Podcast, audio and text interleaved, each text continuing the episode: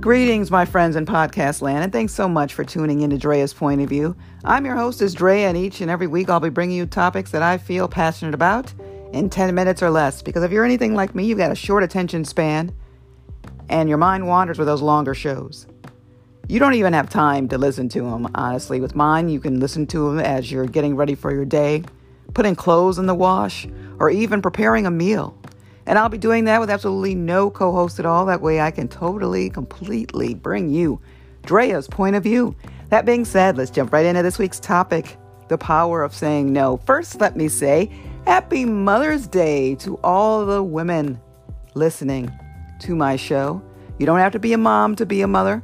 Everyone mothers someone. You know, we wear a lot of hats. We're a mother to our nieces and nephews, our siblings, sometimes our parents, our co-workers. So happy Mother's Day to all the ladies listening.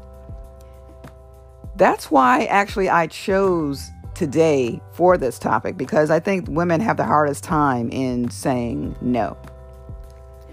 This word is not only hard to say, but it's just hard to hear. It's always a negative connotation with that.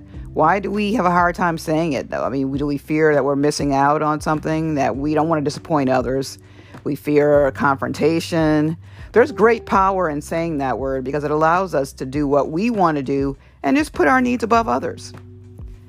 You know, in psychology today, it says that no is a moment of clear choice. It protects you from being used and abused, and it gives you strength to change a course. The human brain is hardwired to respond to no more quickly than yes. I think learning to tolerate the reaction of others is important too because a lot of people can't accept that. They, you know, they try to poke holes in it, they try to convince you, and it's it's just it's really unfortunate. There are three different ways to say no. There's the unassertive no, where you give a weak excuse and it sounds ineffective. There's that aggressive no, where it's done in contempt, where you actually berate the person and then there's the assertive no, which I aim for, which is just simple and direct. And I used to be able to use this one, but I've been easily swayed. But I'm trying to get back to the assertive no. Buy yourself some time if you have to. Just say, okay, let me think about it. Let me get back to you. And if if time permits, then you could just be simple and direct. You don't have to accept things that you are not okay with. Steve Jobs says focusing is about saying no. I think it's there's also an issue with how we handle rejection. In psychology today, it says that rejection piggybacks on physical pain pathways and it sends us on a mission to seek and destroy our self esteem. No is no. I mean, that's that's just it. No is not a maybe. it's it's it's not I'll think about it. It's just no. But so many people just don't seem to accept that word. It's I don't know. It's it's very interesting. Wellness experts have this term called JOMO, joy of missing out, where you delete activities that stress you out. Be intentional about how you spend your time and energy. Dr. Sophie Lazarus says.